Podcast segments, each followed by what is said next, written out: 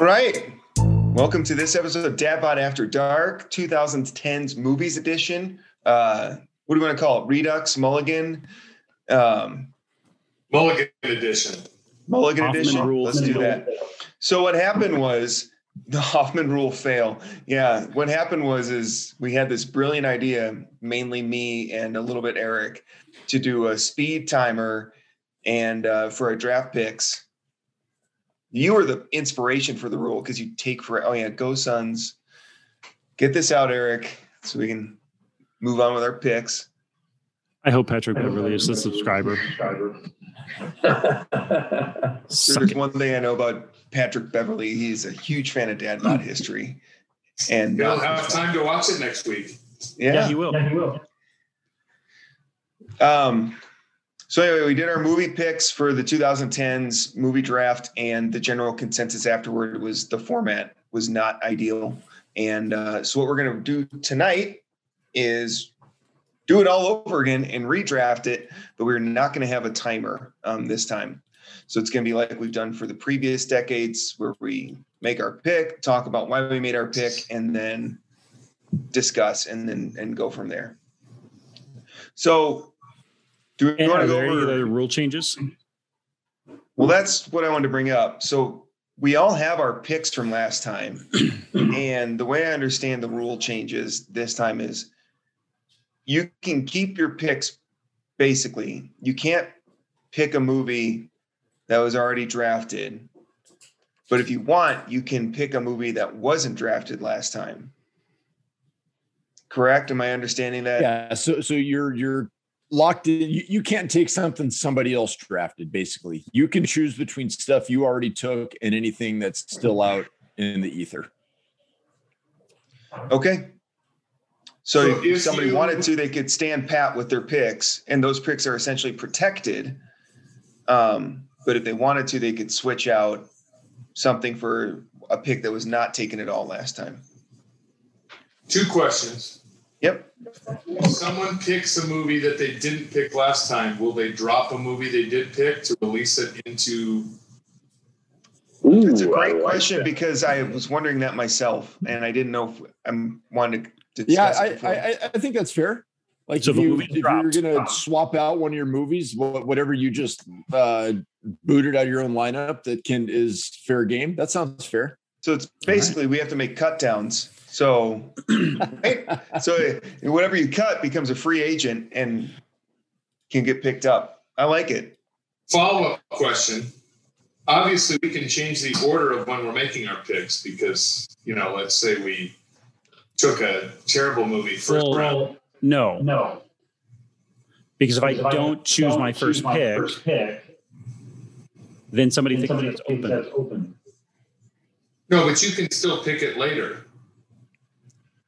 As long as you're picking another movie, you can pick your fourth round pick in the first round.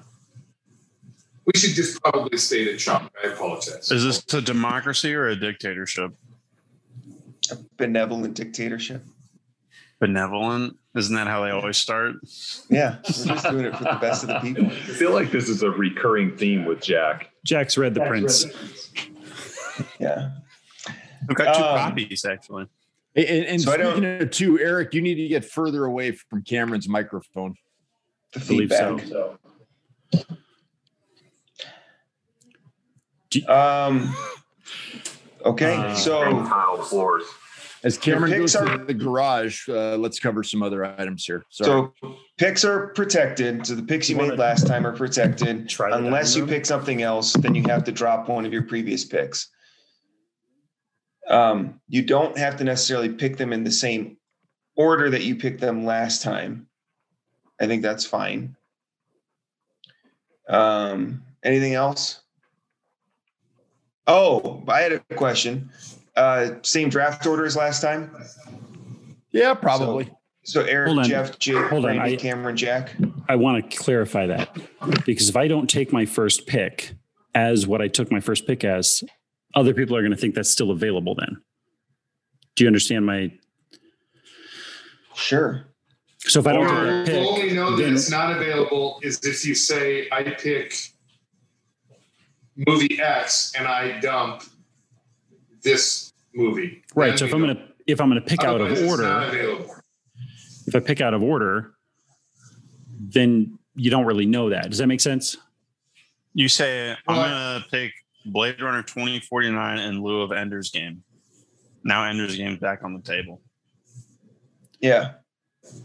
Okay, but if my first pick, if I say I'm going to take something else instead of my first pick, No, Like it doesn't out have to Still be reserved any for you to take it at your leisure.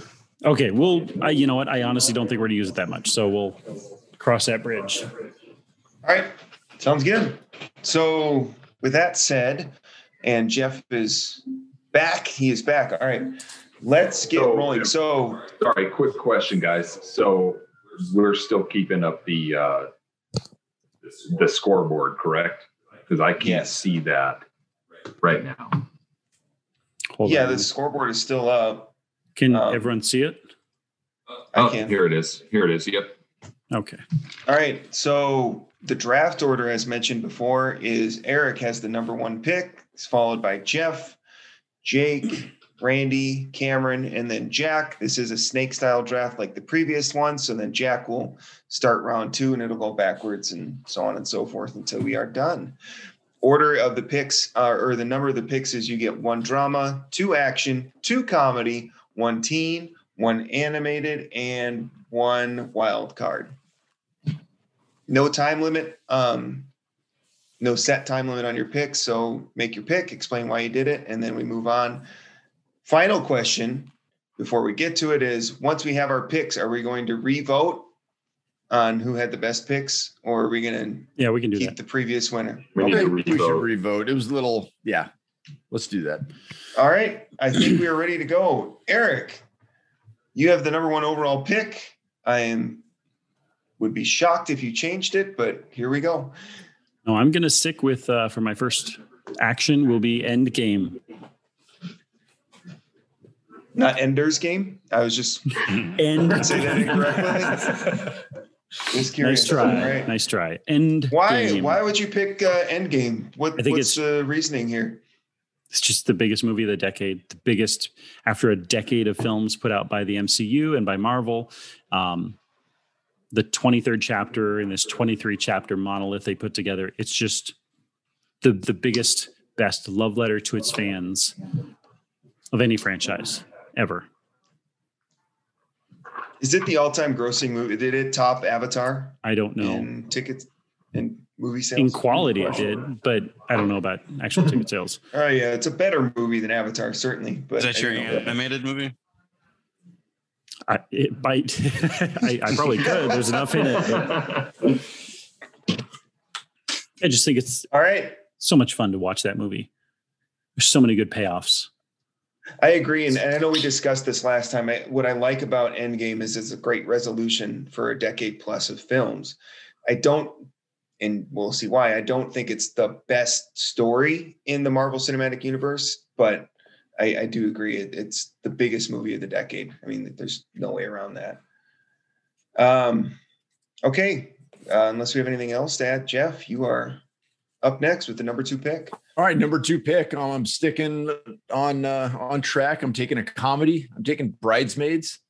Um, talk about Bridesmaids a little bit. Uh, comedy was was kind of tough for this for this decade. I thought.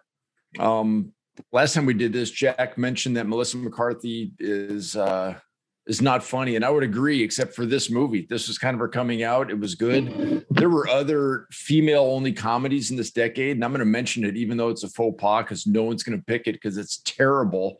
And it was Ghostbusters, and that movie was awful. And women can make great comedies, and I think Bridesmaids is one of them. So that is my first pick. Hey, Jake, I don't know if you remember this. You and I were walking through a mall in Mesa way back when, and a guy grabbed I us. He's like, he's like, "We want to show you some trailers and get your feedback." And uh, one of those trailers was Bridesmaids. I I do remember that we got two bucks to watch those trailers. That was the big payoff. And I turned that two Um, dollars into fifty cents. yeah, look at us, smart. We invested in flop coin.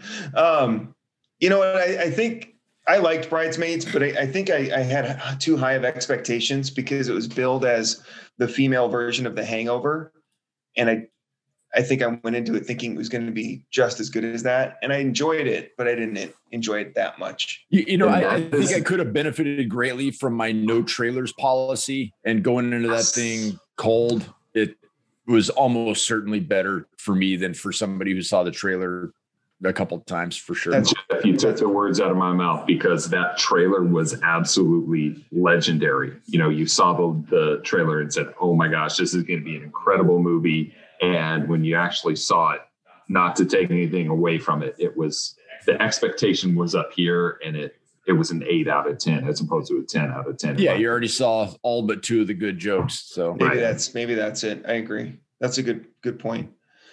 Um, all right.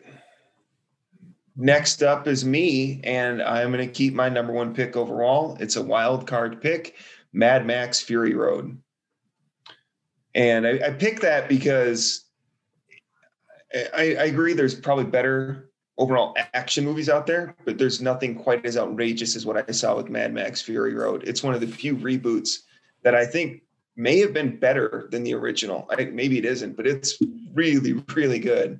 And it was wild from start to finish. Charlize Theron is incredible. Tom Hardy, even though he hardly spoke in that movie, is awesome. Even Nicholas Hoult um, was Yeah. great in that movie. Like everybody in that movie, it was just a fun action movie to watch. And there's a lot of good action movies out there. There's not not every action movie is that enjoyable to watch from start to finish, and this was. So, so fun fact: when uh, George Miller showed his first cut of that movie to the studio, they didn't like it, and they said, "Hey, it's a little over the top. We're going to need you to redo it." I can only imagine that he ate mushrooms and took acid and took it way, way over the top. And then they were like, "That's not what we had in mind." But yeah, let's go with that. You nailed it. Mhm. That movie, Yeah. I, I remember seeing that movie in the theaters with Jeff, and it was really, really good. I, it, it was way better than I think any of the originals. It, it's just so much different than anything you've ever seen. And I think they, they built a bunch of those vehicles. They were actually real working vehicles for the movie. Mhm. Yeah, it was very little CGI. It was a lot of real analog special effects. It good stuff. The vehicle with the guitars and the, the shooting the flames out, that was awesome. Like during Well, that. and, and here's another fun thing: is those vehicles all have names. That that thing was called the Doof Wagon. That's awesome. I Jake, are, that. are you a Tom Hardy fan? Uh, I mean, I guess you'd say so. I, I pretty much enjoy every movie I've seen him in. Okay. Yeah. So if you're a real Tom Hardy. Hardy fan, you could name four of his coherent sentences. I don't know if I can do that. The only one I can name off the top of my head is "That's bait." That's that's the only one that really sticks out in my head. But yeah. Um. Okay. Yes, that was my pick. Uh, Randy, to you then for your Great number one pick. segue into Tom Hardy, Jack. Um, one of his four lines I remember was, "What was I supposed to do? Let it drown?" Uh, my, my was was Warrior, and I, I'll preface this by saying, looking back at my list, I think that the 2010s was like the death of movies in the cinema. So I ended up picking just a lot of movies that I loved in the decade. This is way too high of a pick for the first round, but this is one of my top five movies. I think I said this uh, when we filmed it the first time. On a plane, I, I watched this movie and two other movies probably every plane flight. So I've seen the movie 50 times. Brothers uh, at odds with each other, MMA, which I'm not an MMA fan, but the movie was unreal. I wish it was like that.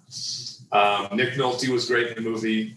It's just it's a it's a fantastic movie. I will admit, not a first round pick, but in my personal, uh, I'm going the the Jack Peterson route, just picking movies I love, like you did in the 2000s. So you know what? I'm I'm not questioning your genre, but I honestly I think that's more of a drama than an action. And and I love that movie too. I've seen it probably 10 times. And I, I think the MMA has very little to do with it. I think it's just a great drama about a family that fell apart and you know is coming back together. And um, I see why it's why you have it in action, but it's it, it's a great movie on a lot of levels. Yeah, I put that. You know, it's funny doing the research on this. You look at a lot of these movies that, like, I would think they would be dramas and they're comedies, and I just. But yeah, you're right. It, it is definitely a drama. It's more of a story about a broken family, and and you know, um, it, it's it's hard to explain. If you haven't seen the movie, Janice, it'll be great. So just please watch. Do I have to cut in my tirade against Janice from the previous Well, record? Janice has some sway because she's the only one that regularly watches Well, and You know, now votes, it's Janice so- and Just this so you Jeff know- guy that I really don't agree with. Both siding with Cameron. which is an excellent segue. We just came from the Suns game. We watched uh, Game Six where the Suns closed it out. Um, 'cause- so congratulations to Eric. But we met this guy standing at the table next to us, and you know we're talking about the podcast. We're hyping the podcast. He is now a follower, by the way. He and his buddy Kent. So next thing you know, I'm telling him about the 2000s movies, and what I did that night is I took a photo of all the selections, cutting off the names. And I said, Hey, Jeff, I'm not going to say anything about this. Objectively look at the best column.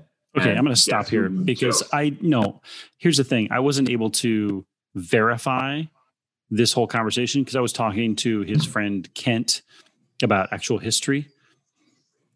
Um, so I wasn't able to verify the veracity of these claims that he said Cameron's was the best. Look, But we're all very impressed that you're talking about the highfalutin history episodes, Eric. But Spoiler alert: He picked Cameron's movies. Is that the point of this? spoiler alert, he chose my movies. So not one, but two people have chosen me as the winner for the 2000s. Those are All right. I hey, we got two followers and and Cam got a Stu, little boost. So So you gonna go ahead and like make a pick if you're done declaring yourself the winner? Or? Yeah. this I'm is why I wanted a speed round, by the way. Yeah, it's called the Hoffman rule. and how much of that time You is called it the Hoffman rule. these? I w- I was Obviously, the Cameron rule. journey. I was going to take you guys on a journey with this first one. I'm going to keep it short. Um, I originally chose Inception as my first round pick. I am not happy with that pick. Um, to Randy's point, it's a great movie, but I don't know that it's necessarily worthy of a number, uh, a first round pick. Um, I chose it originally because it's different and it stood out in my mind. I'm going to relinquish Inception and I'm going to choose the movie American Sniper. All right. Um, read the book also, and it was just such a great movie. You know, you, you think about, uh, yeah, this is a tough guy, badass, you know, Texas cowboy, basically. Um, but it also talks about, you know, the quality of individuals that serve in our nation's military. I mean, these aren't just grunt guys, these aren't just tough guys, these are high character guys, especially to ascend to that level. Um, you know, he, he was a literal war hero. Um, and it was cool to see what type of guy he was, as opposed to, yeah, he was just really tough. Um, because the best of the best have the, the high character and they're team players and they're tough and they're, you know, they have a great story. So, um, really a cool movie. And it, it kind of got me started on a lot of, uh, war movies, special, special forces movies in that era that were really cool. But I think that one was the best of the of the bunch. And you're taking this as an action still. I'm taking that as an action, correct?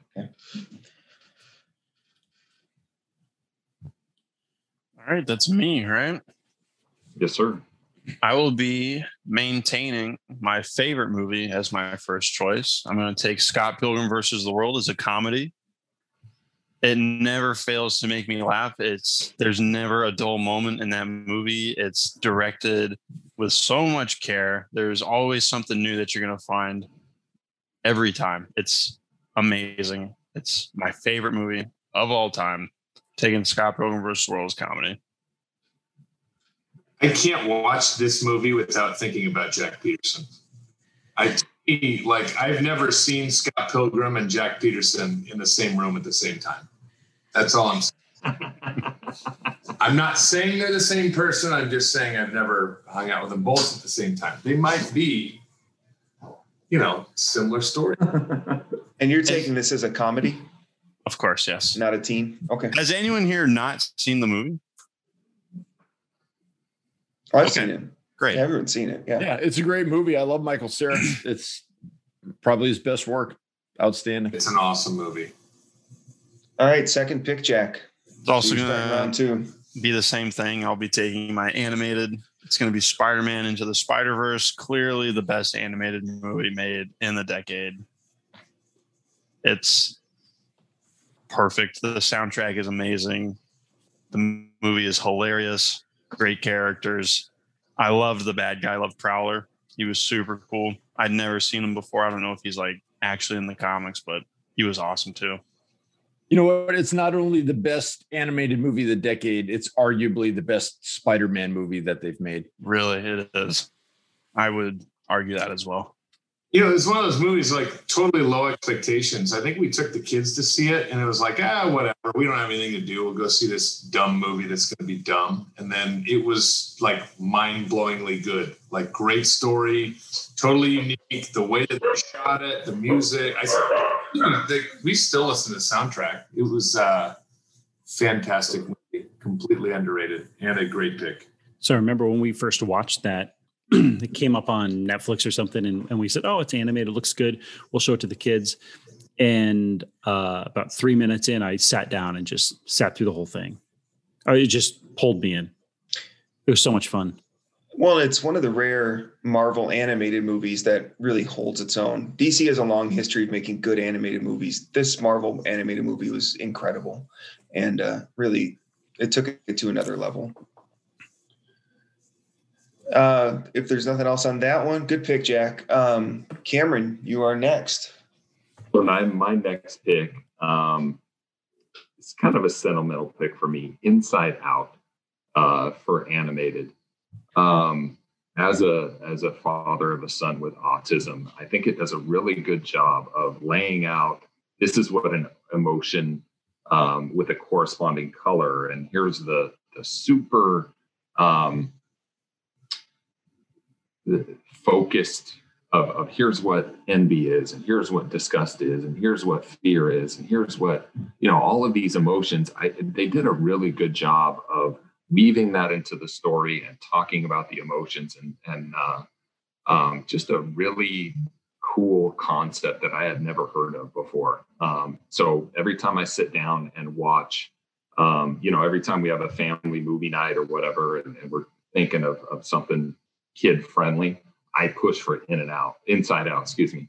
Um, I've, I've never seen another movie like it. Sentimental pick, love it. Great film, awesome. Um, I agree. I will say though, transitioning to my pick, um, Cameron has made a huge draft snafu.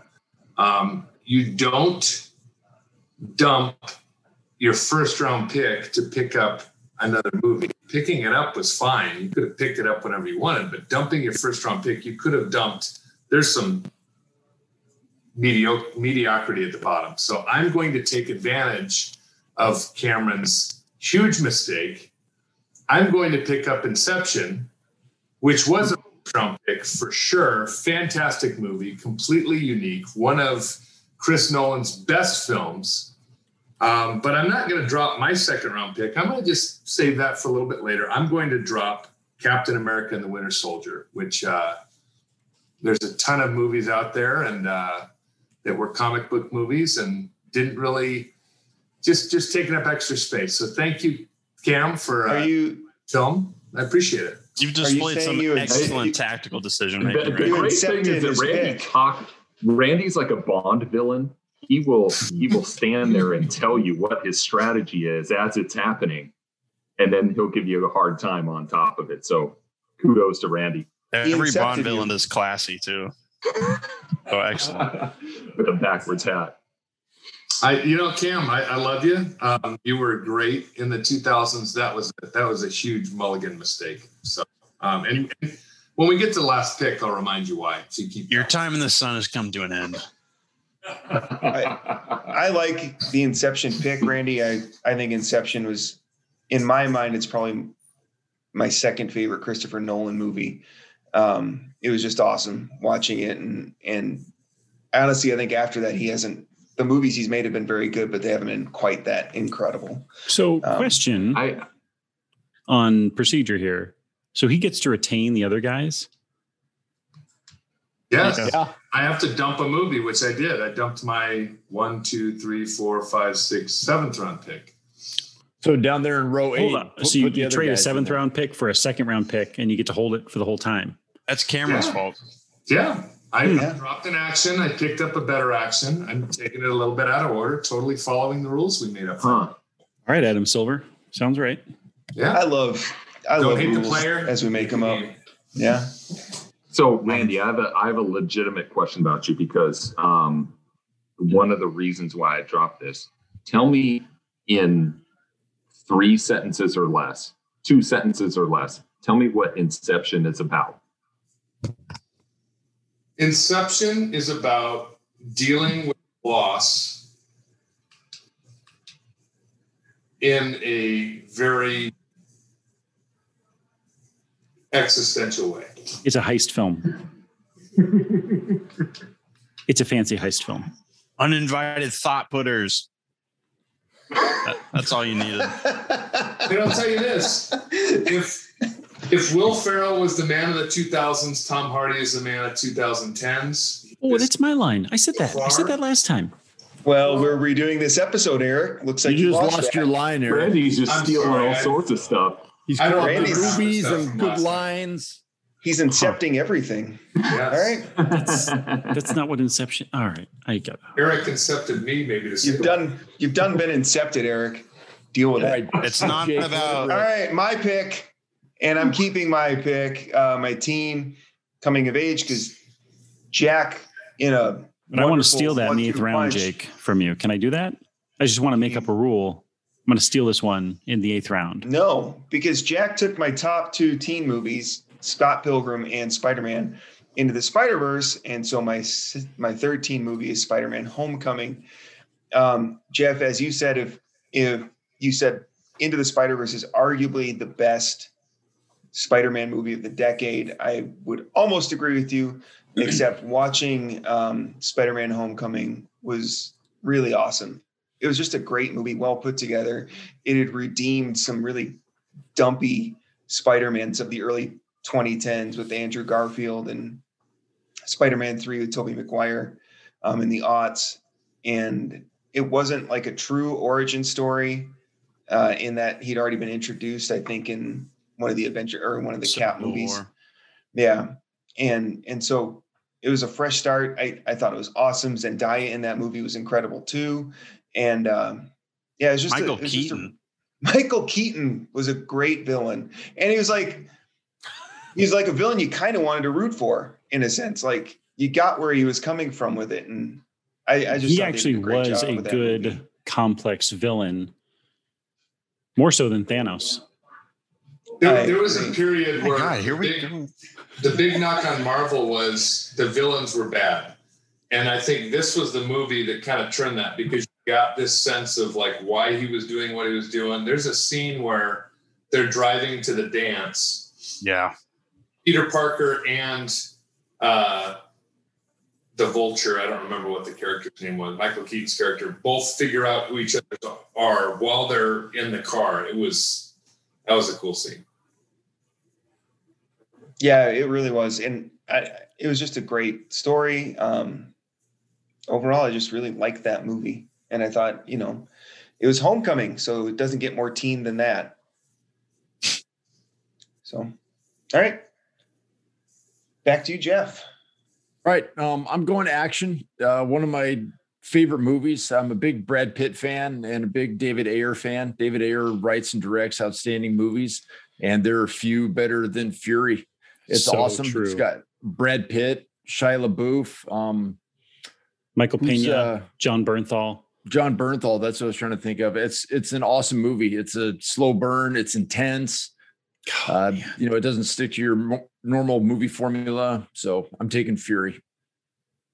You could almost take that as a drama if you wanted to. I was going to take it as coming I of age. completely agree. Didn't we go over that? Like, what isn't a drama? Yeah. Uh, the other. Bridesmaids. Spider Man into the You're telling me that Mark Wahlberg's struggle to be a respected police officer isn't dramatic to you? I mean, him ironically It's hilarious. ballet He's a is pretty- peacock, pretty powerful. You gotta I let know. him You gotta let him fly. I understand. I know. hey guys, great, great. Um, So here's what Yeah. I love about Fury is that it it's it's kind of historical in some ways, but it's apart from any historical specific moment in the war. It's just towards the end of the war. We don't know exactly where it's happening. And so it's a little bit vague. You know, it's not like Saving Private Ryan. This is Omaha Red Beach. It's just Germany. somewhere in Germany. And they're just going. And it kind of gives you that vague sense of uh, setting. And I still just was drawn into that. I wanted to see it in the theaters and I ended up just watching it on my phone, but I was just drawn in. It was awesome. Very few movies, you know, really depict how exhausting and just taxing and brutal war is, as well as Fury did. Yeah. Well, and I I, think can quote that movie all day. I won't. I, I think the part was like I said, I kind of wanted to pull that as a coming of age because you see this this kid who's what was he supposed to be? I forget his his original role. Like he was a, clerk typist. typist. clerk, Yep. clerk go to this tank you're going to be a machine gunner good luck and he comes of age in that to see the the horrors of war and uh and that's one way to grow up fast Yeah, that's right. He uh, he shows up. He's like, Sergeant Collier, I'm I'm your new assistant driver. no, you are not. Embarrassingly, I've never seen Fury. I'll watch Oh, no! watch it tonight watch it tonight. I haven't either. watch it tonight It's a great movie. You guys will thoroughly enjoy it. Ninety percent sure Janice has also not seen it, but janice go watch fury Janice would love Fury. There's one thing I know about Janice. She loves gritty World War II movies. That's She's got to love Brad Pitt at least. Who doesn't love Brad Pitt? So Janice, speaking, you of, love gritty, Brad Pitt. hilarious You love speaking Brad of gritty Pitt. World All right. War II movies, Eric, it is uh, your second round pick here. i might go with one um for a drama i'm going to go with hacksaw ridge and it, it, I think I may have seen this within a week of seeing Fury because I was just kind of on a I needed movies I need to catch up on kick. Um, tells the story of Desmond Doss who saved who was a a pacifist but insisted on serving in during World War II in the Marines and uh, or was it I think he was Army actually. Uh, and he saved the lives of 50 plus Americans who were trapped on that ridge under Japanese fire. Again, uh, earned I think the Medal of Honor without firing a shot. Um, and I pick it as a drama because while it's a war film, it really is telling the story of the life and principles of this one man. Um, well worth the watch. Yeah, I love me some Mel Gibson movies. That's awesome stuff. Yeah, yeah, that's one of those stories that it's too amazing to believe that actually occurred. I mean, that that sounds made up. If you were to just tell the synopsis of that movie to say, you know, this pacifist showed up in, in World War II and saved the lives of so many men when nobody else would would do that, you would think, nah, that is, that's made up. Um, but it was it's it's really cool that uh, you know actually occurred. Amazing what people are capable of. That movie really elevated Andrew Garfield as an actor for me as well. He was outstanding. Unrecognizable as Andrew Garfield in that film. Yeah, he Yeah. put his heart into it. Like his expressions, his line delivery, if you want to call it that, it was every little bit was his best. So with my third pick, I'm going with a wild card, and I'm going with Logan, the uh, which I think is again Hugh Jackman as Wolverine, but far into the future with um, uh, Professor X, and uh, it's as you know I, I picked Endgame earlier because that was kind of like this this swan song for Tony Stark and Iron Man. Logan after all the X-Men films, which were kind of all over the place, that just nailed it for the, the character of Wolverine. and and I remember watching that film, and I don't remember even through all the MCU films um, having kind of the uh, emotional response to a superhero as I did in Logan, because there were what eight or nine years of X Men films that kind of led up to this one. You know, Wolverine's character. Well, 20 years. Well, and he timed it beautifully. It was a great story arc. You know, um, you're going to get the the MCU is going to have the rights to the X Men. They're going to reboot the whole thing. Uh, Hugh Jackman's run as Logan was it was outstanding, and not all those X Men movies were very good, but he Right. was consistent through all those. He's a great actor, and, and And that, I- that movie was a really good finish to his. and I know whole- your rule on trailers, Jeff, but the trailers for Logan with uh, um, Johnny Cash, Johnny Cash hurt, Nine Inch Nails. Yeah, amazing. Yeah, I, I I watch trailers after I see the movie. I've seen that Okay. trailer. It's It's- awesome. Yeah. Really does a good good justice for that. And you guys would be lying to me if when she turns that cross into an X that didn't hit you super hard because that got that got me real good. Right here, Jim. I was not ready. right here. Oof. you know That is- Patrick That Patrick is Stewart. the X Man right there. Patrick Stewart for comic book acting movies was pretty good in that movie too. Talking Um, about Professor X rated. That's just yeah, a guy losing his marbles. Um, he was really good. All right. Um, my uh, my second pick of round three. Um, first time we went through this, I took Lego Movie Batman, which I remember being really funny with Will Arnett, and I do love Will Arnett. But I went back and watched some of this today, and Randy might be right. It was not as good as I remembered it. Um, fortunately, there is another great animated movie that somehow made it unpicked through all the rest of this. And I'm going to take Frozen. I'm going to trade out. Frozen's a great movie. Um, I've got any friends with, you know, little girls. They, they love the movie. They love the characters.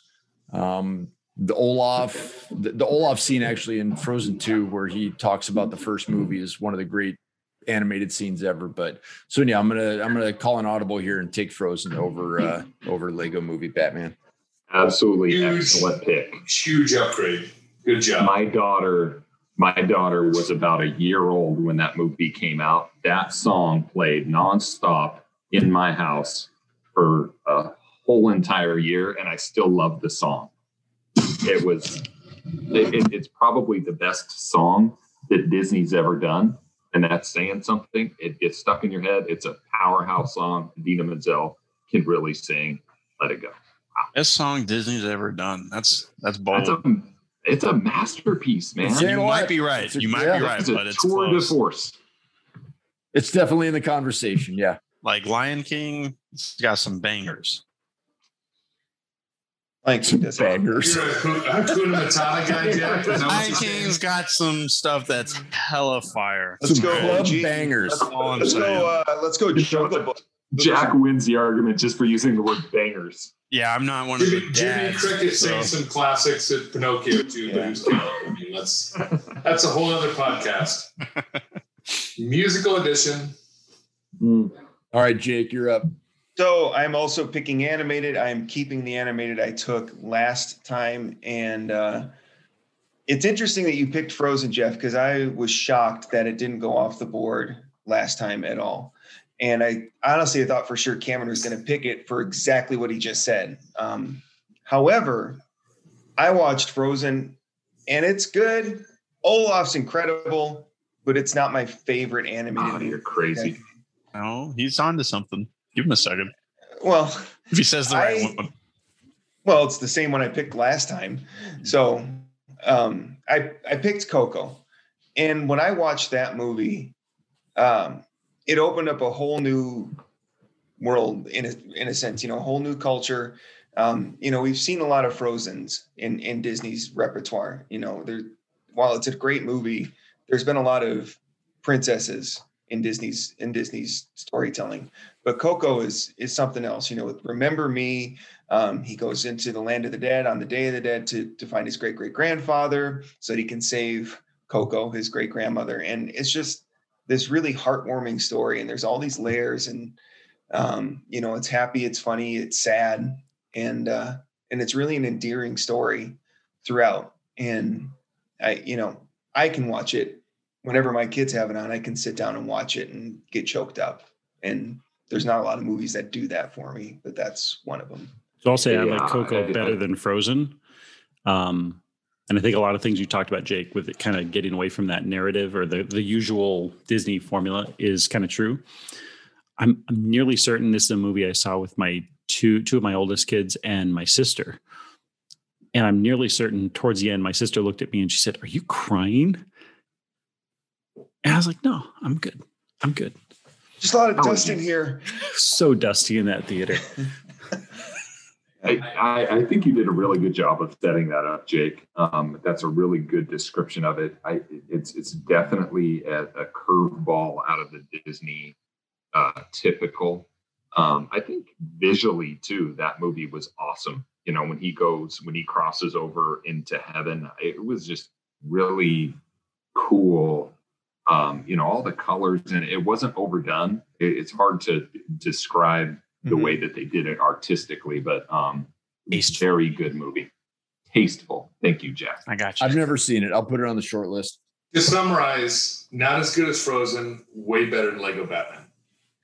Yeah. Fair enough. Well, I disagree, Way to but sum it up. sure. So an interesting note uh, in the land of the dead or whatever they call that area. Yeah. Um, the the layers of the city change as you go up. The lower layers are are more Aztec inspired, and as you go up, they, they have more Spanish inspiration until they get almost to be modern. And that was a design that they had. You know, over time, people die from different eras, and Mhm. I don't know. Thought that was That's cool. interesting. Good little wrinkle. Randy, All right, go ahead. Rando, bring it in. Dylan right, um, Randini. I'm going to take what was my second pick, now my third pick. Um, my favorite movie of the decade. Um, another movie that I literally have seen a hundred times on an airplane.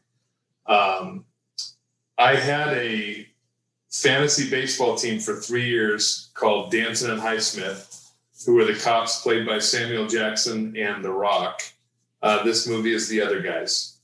This movie is hilarious. Um, it's also pretty uh, cutting on some of the financial uh, stuff that was going on, kind of in the uh, the financial crisis. They did, they actually did a really good job of being clever with making fun of uh, uh, um, a lot of the um, exploitation of wealth. Um, right around the time of what was the other movie? Uh, the Big Short.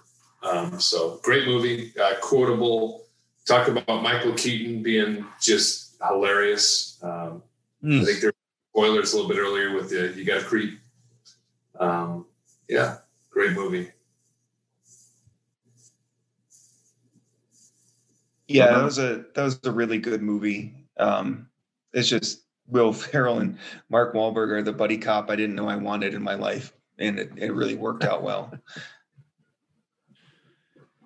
You shot Yeah. Derek Jeter. Should have shot A Rod. Rod, yeah. I didn't like that movie very The much the Yankee first time I saw it, but I was wrong. That's a.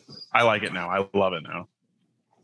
Are you just quoting? It's the whole like him, to Eva Mendes is like his his his. Like, Hey, they're not all Are you first gonna- round are draft you going to change? Like I did change. Like, well, you look pretty. Well, and Michael Keaton, he cut his teeth on comedies. That's where he came in was comedies, and he he kills it in that genre. Still, it was Mhm. it was his best movie in a while. You At talking about multiplicity? soon- In fact, I've decided my next fantasy team will be called Dirty Mike and the Boys. Oh. Thank you for the F shack. Christina's idiot. All right, uh, Cameron, you're up. So I'm up. Um, I felt like comedy was the weakest uh, genre in the 2010s. I don't know if it was because I was sleep deprived because I had three young kids in the in the early 2010s, but I had a hard time with comedy. Um, the one that that really stands out to me is 21 Jump Street. So if you were to describe the synopsis of this movie, there's certain things that just everything works. Um, you know, it, there's just certain templates that work. You know, two cops go back to high school and impersonate that that high school time. Um, you know, I think it's a, a very accessible plot. Um, just a lot of funny things come up in that, and solid, good, funny movie from the 2010s. And Ice Cube really delivers in that movie. He is a great actor. he's very funny in that movie. He's a fantastic actor. Yeah. Yeah, I, I like that movie. I liked it because they didn't take it seriously and they were kind of making fun of the show and, and all that stuff. And it was really, really good how they pulled that off. Yeah. And Jack. That's me. Uh, got two. Yeah. So last time I did this, I picked Drive as an action movie. I'm going to be dropping Drive because uh, I remembered a different movie that I thought, you know, was a lot more impressive to me, and I still listen to its soundtrack to this day. And you know, I love Jeff Bridges, and I didn't think this movie was going to be very good, but I'm taking Tron Legacy. Hmm. I that movie's been in my top 10 for a while just because Daft Punk destroyed it in that movie. They're so good. I don't know if you guys What are you have seen taking it that as? recently. I'm taking that as an action still. Maybe I need to rewatch it because I watched it and I was I felt disappointed with the movie. I mean, I, there was parts of it that were really good. Daft Punk was incredible, but I don't know. I just I'd say I give it another it, watch, man, because I some scenes still give me goosebumps just because it's so cool. I, I love the original Tron that was made before you were born, young Jack. But um, th- it, it was- it could have been cool. They really wanted it to be cool. Uh, Garrett Hedlund is that was the actor that was the main character. They really Yeah. wanted him to be like the next big thing, and he just kind of never. It, it was a good movie. It, it was a good movie. I wish I like they have a new ride at Disney World. Like I think they've talked about making a sequel there's a ton of stuff that they could have done with it. So um, it was good. I, I mean, I think Drive, I think Drive was was probably better, but you know, bold move, Jack. Bold move. Yeah, I'm filled with them. All right, Jack, you had another one. Oh, okay. I'm going to be keeping my next pick as uh, what I took last time. I'm taking Wind River as my drama. The movie's outstanding. When Jeremy Renner starts sniping dudes, there's nothing better. Nothing makes me happier. Yeah, if if you haven't seen Wind River, it's awesome. It's one of those movies that um, I, I think I mentioned this last time. Taylor Sheridan wrote and directed this. Uh, he does some of Hollywood's best work right now, and it, it's an awesome story. Jeremy Renner is fantastic in it. Elizabeth Olsen's good. You get another turn from Jon Bernthal. It's good stuff. So I Gotta add that one to my seen- list as well. I haven't seen that either. Wind Yeah, River is amazing. What was that, Randy? Have you seen it, Randy? No, I haven't seen that one either. So that was on my list from uh, Fury, Hacksaw Ridge, and Wind River. My apparently I didn't watch a lot of war movies in the 2010 because I had kids and Christy didn't want to watch them. So or we couldn't find sitters. Who knows? all right, back at you, Cameron. All right, Layman, you're on mute. Oh, on mute. Let it rip. All right. So I think it would be a travesty if I did not have a Marvel movie in my list. Um, why not go with the one that kicked it off as far as the Avengers, not the entire franchise of, you know, back in the in the very beginner in beginning, but um the Avengers, I think came out in 2012. Um, you know, and and I, the cool thing that I like about the movie is it just highlights the fact that you know you got a bunch of different personalities here. It, it kind of starts the whole stark versus cap thing you know very different guys at odds. And at the end they come together to save the world when all the pressure is on. So you know i, I think in in sports terms a lot of times and it's cool when a team is supposed to win goes wire to wire goes all the way and and is victorious. You know, like I, I I used to think it was cool when Tiger Woods, for instance, the Suns were not the odds-on favorite. Eric, I'm sorry, but like a Tiger Woods, he had all the pressure in the world. He was the best golfer, all of the eyeballs on him, and he still won in dominating fashion. Um, it, kind of uh, that's what it reminds me of when I think of the Avengers. Like, yeah, they're supposed to win. They're all these superheroes and they're great, and you know these these crazy aliens are coming to, you know, invade the Earth, and they they won. So um, you know what's going to happen but it's it's not a surprise at the end but it's just a cool movie and it started all the avengers off this is how brilliant marvel is like they made billions of dollars with thor the guy that nobody heard of or loved before they started making the movies iron man who is like a b or c list comic book character captain america's good but like dc can't make good movies with superman batman and wonder woman i mean Wonder Woman, there's a good movie there, but just in general. Do you like, think that's because of, of such a high expectation? Like you put Batman out there, you expect the absolute best out of Batman. If you throw Iron Man out, I mean, Robert Downey Jr. nailed it, but was the expectation there for that? I, I just think Kevin Feige and Marvel is they're just ingenious in how they make movies because they know who their characters are. Like DC's trying to make the characters something they're not, right? Like let's make Superman like Batman. Like no one wants to see that. Like Iron Man was Iron Man, Captain America was Captain America, you know, Thor was Thor. They just they did a great job of like knowing who their characters were.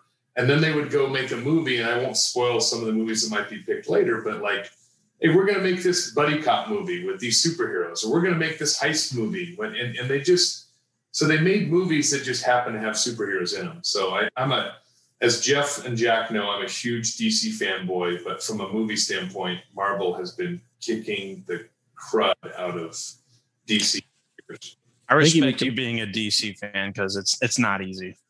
I, no, not not not in movies. not in this decade.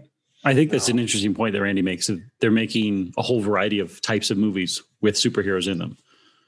I think that's maybe I just haven't considered that, but that might be a huge piece to their success puzzle.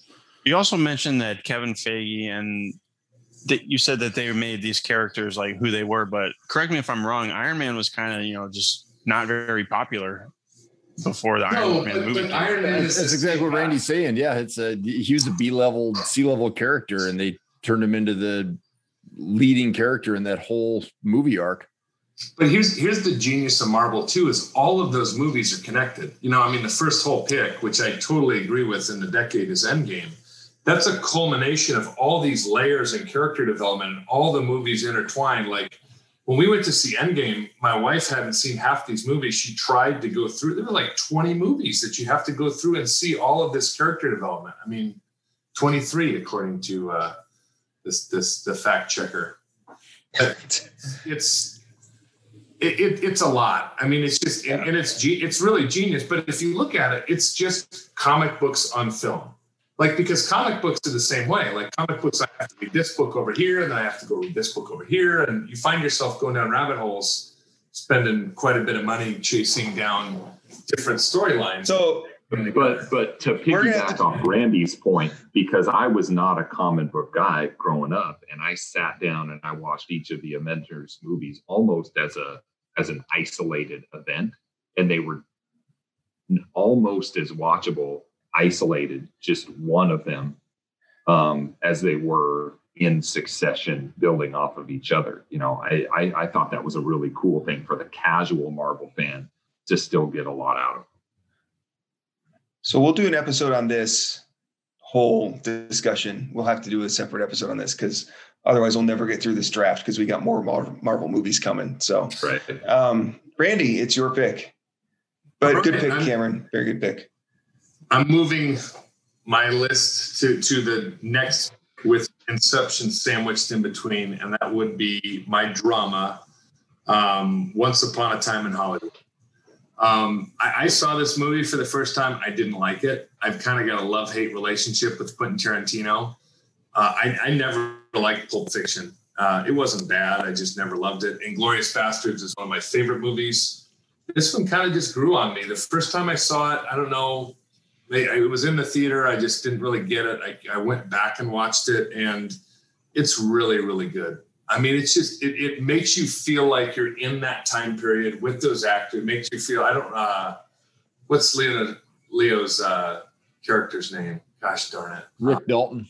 Rick Dalton. And it, you, you think he's a real person, you know, I mean, and, and it just it, it was and then he you know Tarantino always kind of jumps the shark at the end. And but he did it in a really kind of cool. It was awesome. It was a great movie. It, it really I, I think it was one of his best I think Inglourious Basterds, uh, Django Unchained is pretty great. Um, I was never into the Kill Bills, but this this was one of his best. And apparently, his next movie is going to be his last. He's going to do one more movie, then he's going to retire. So that's sad. That'd be a bummer. He makes fantastic movies. Rumor Not has it he's going to remake Reservoir Dogs, so that which was his first movie. So he's going to remake it again, and then just I'm out. So we'll see. Interesting. Uh, okay, that brings it to me, and I'm going to keep my pick, John Wick.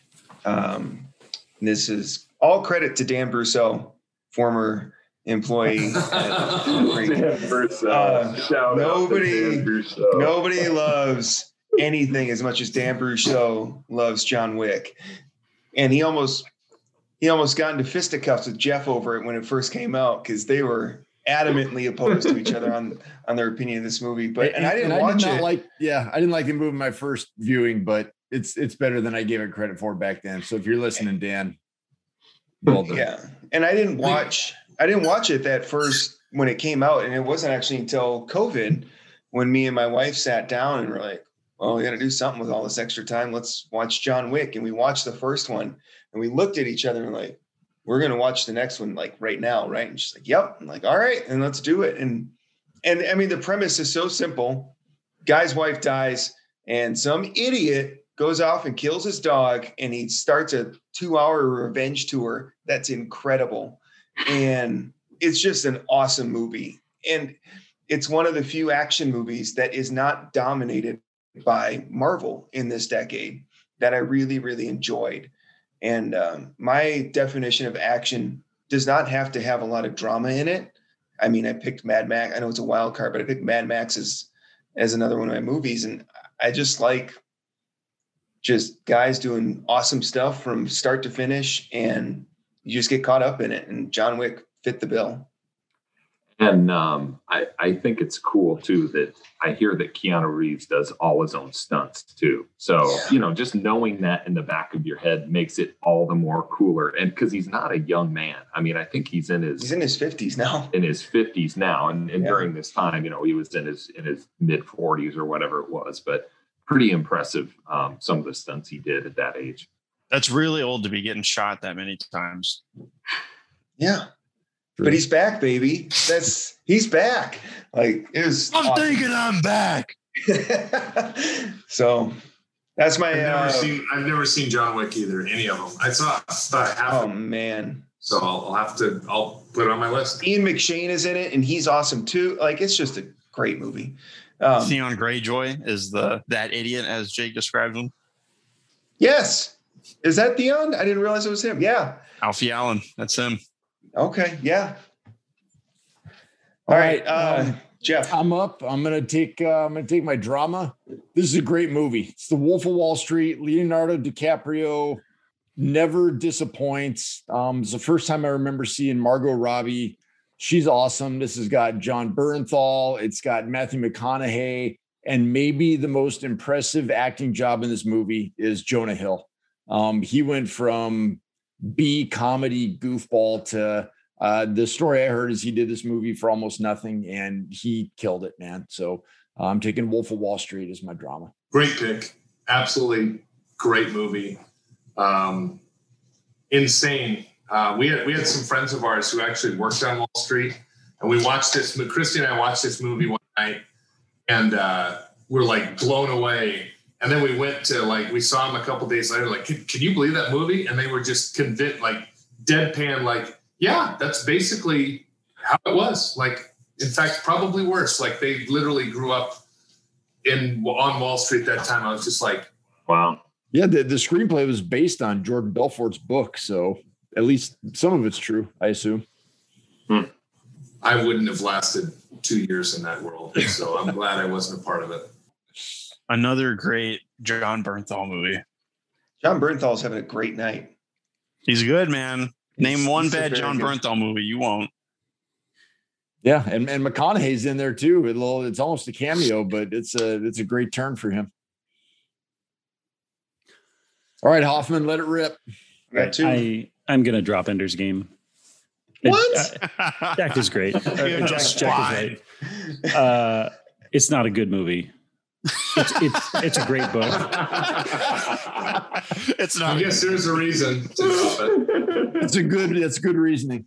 It, it- it's it's it's it's whatever. I enjoyed it, but it's not a good movie. So, Uh, the book is Are you fantastic. teen? Yeah, I'm gonna go teen coming of age, but I'm gonna wedge this one in here. I'm gonna go with Dunkirk as a teen coming of age, simply for everything that happened on the boat. I wish I could have found You like- myself during the you like really- of France. Yeah, you really like fast coming of age. Like you don't want any downtime. Like It's going to happen today. That's when you're, you're, gonna coming go of from age. child to man now. All right. So, uh, you know, Dunkirk as a film in itself is just fantastic, and I'm just going to wedge it in there as that. But um, another Christopher Nolan film that's just amazing. Um, it's also told in what they call triptych. Um, does Jack even recognize that? Negative.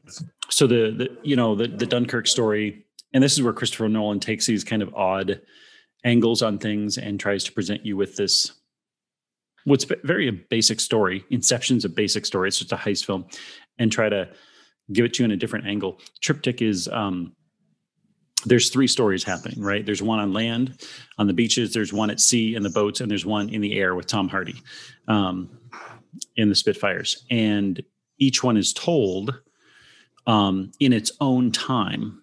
On the beach, it's a it's a time period of 48 hours or something. On the boats, it's a period of like 12 hours. And in the sky, it's a period of four hours. And so that's that triptych. You have three stories wrapped around each other until at the very end, they all meet. Um, so it's just kind of an interesting device he uses to tell that story. So um, great film, very intense. I saw it in an IMAX theater. I think I don't remember the last time I saw something in IMAX, and that heightened it quite a bit. So It was a very loud movie. I remember hearing uh, when it came out, a lot of veterans were like, that had apparently been at Dunkirk, were like, the actual Dunkirk wasn't as loud as this movie was. yeah, there's some scenes when they're in the boat and the boat starts getting shot, and it's I I don't know if it's so necessarily loud as it is the contrast between the silence and the loud parts are enough that it's a bit much. I could Uh, listen to Stuka Dive Bomber, Jericho Sirens all day, though. Oh, they they're so uplifting, aren't they? They're great. Uh, Nothing I am. teen like dive bombers. So Hey, you right. got to grow up fast.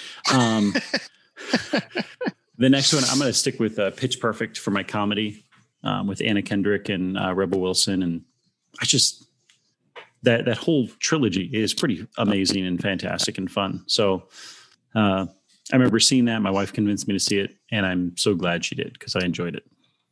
Pitch Perfect, good a comedy. really good movie. It's solid. all right, Jeff. All right, um, I'm going to action. I'm sticking with my pick from last time. I'm going with Rogue One. Um, anybody who knows me knows I love me some Star Wars and I, I love me some Vader. Um, it's been a pretty lean run for Star Wars movies. Episodes seven, eight, and nine were bad, terrible, and complete garbage um, in that exact order. But Rogue One, a movie that they put together an awesome script based on just a few little uh, tidbits of dialogue, mostly from uh, Star Wars, uh, A New Hope, Episode Four, and and yeah, it's a great movie, and it's uh, it's some of the best Vader. Uh, it- you know that that that might be going a little far, but but just the way the end of Rogue One is a seamless transition into A New Hope, and um, as Jack pointed out last time we did this, they they don't shy away from the fact that spoiler alert, you know everybody dies in this. and uh, and and Leia touches on that, or, or who's the general who touches on that before they attack the Death Star? You know, we, we lost a lot of good people getting this information. Anyhow, Ah, sorry to do this to you, man, but you're thinking of Return of the Jedi when they say all the Bothans died. all right, I'll go back and rewatch it. Anyhow, Rogue One, Star Wars action movie. That's my pick. Star Wars Slaughterhouse movie Vader out at the end is awesome. When, when Oh. Vader just goes berserk, and it's Yeah. like finally a scene with Vader where he's like, like sad and like mopey about his life. Like, no, he's just on the slaughter. It's a great movie. he seemed upset about something. Yeah. Me? You. It's you. All right. Uh I'm keeping it. Cap three, Civil War.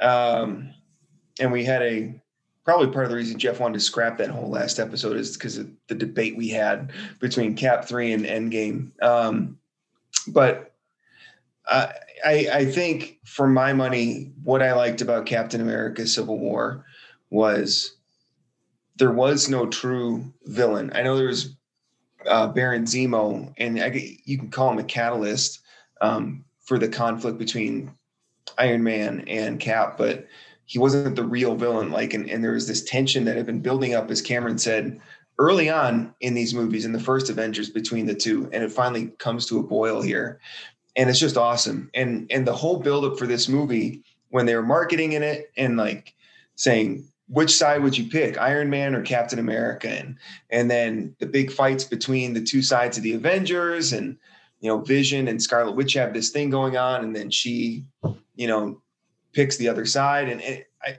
I just loved it. Like everything about it was like this is what Justice League or not Justice League um Batman versus Superman they were trying to do poorly and what Marvel did perfectly with Cap 3 um, in this tension between these two superheroes and their conflicting viewpoints. And it was just, yeah. There's a lot of good movies that Marvel made that decade, but this is right up there. Um, and probably before Endgame, it probably would have been the best Marvel movie of the decade had Endgame come out a year later. Yeah, and I think that's a really good point, Jake. Like it just lent itself to great marketing. What side of the fence are you on? Are you on Cap side? Are you on Stark side? And everybody going into that movie was was on a certain side. And you know, as you were walking in, everybody would chant, you know, what side you're on. And, and and it's it's cool. It's like being in a, at, at a sports venue. You get excited before the movie's even started. You're psyched about it. So yeah, I remember that being a fantastic movie. Great So the- pick. One of the most memorable parts of this film was the introduction of Spider-Man. Yeah. We, we don't deal with a bunch of Mm. uh, origin story. It's just yeah. here's this kid. He's come to help. He's starstruck while he's there. Yeah. Hey, Cap. Um, And, And- Ant Man is in there. And oh my Yeah. God, they're so funny. the the Um, whole airport scene was just perfect. Yeah. I will say Baron Zemo did blow up the UN, so he was villain. Well, I'd say he's the I mean, he is a villain, but he's the catalyst. Like, but you don't like the focus isn't how are they going to get Baron Zemo? The focus is like who's going to win between Tony and Steve. That that's what everybody was worried. Like that's what the sides were. I mean, it, it was almost assumed that yeah, we'll get him, we'll get Baron Zemo, but what's going on between the Avengers, not what's going on with the Baron. And I, Zemo's not done yet either. I'm excited to see some more Zemo That's in right. the future. yeah, He's still around. Has everyone seen uh, Falcon Winter Soldier? Yes. yeah, Zemo very good. did not expect him, him to be as good as he was in that show. The way he ended up really surprised me. Yeah, it was good. Um, Randy, So my next pick, just kind of rolling everything down, is going to be uh, my wild card, uh, and that is Jordan Peele's Get Out. Um, I didn't see that movie right away. Uh, I think Jeff probably told me to see it. Brenda, I just saw it in the last couple of years. Um, really interesting movie. Um, interesting idea. Really well done. Uh, I just, it's it's uh, it's a good movie. So that's all I have to say about that. pretty great turn from him from Key and Peele comedy to super serious drama, you know, and, and I think he won the Oscar for that as well. Well, I was reading, I was listening to a podcast with those guys, and apparently they, they had these ideas to do this stuff. And like Key and Peele became so famous that they're like, hey, what do you want to do? And then he just, they were able to do a lot of this stuff. And so, I mean, a lot of, you, you see a lot of people, a lot of actors or uh, people in Hollywood go to that. Like Tom Hanks was the same way. He was a goofball comedian, and then all of a sudden he got a little clout. And he was able to make really good movies, but Yeah.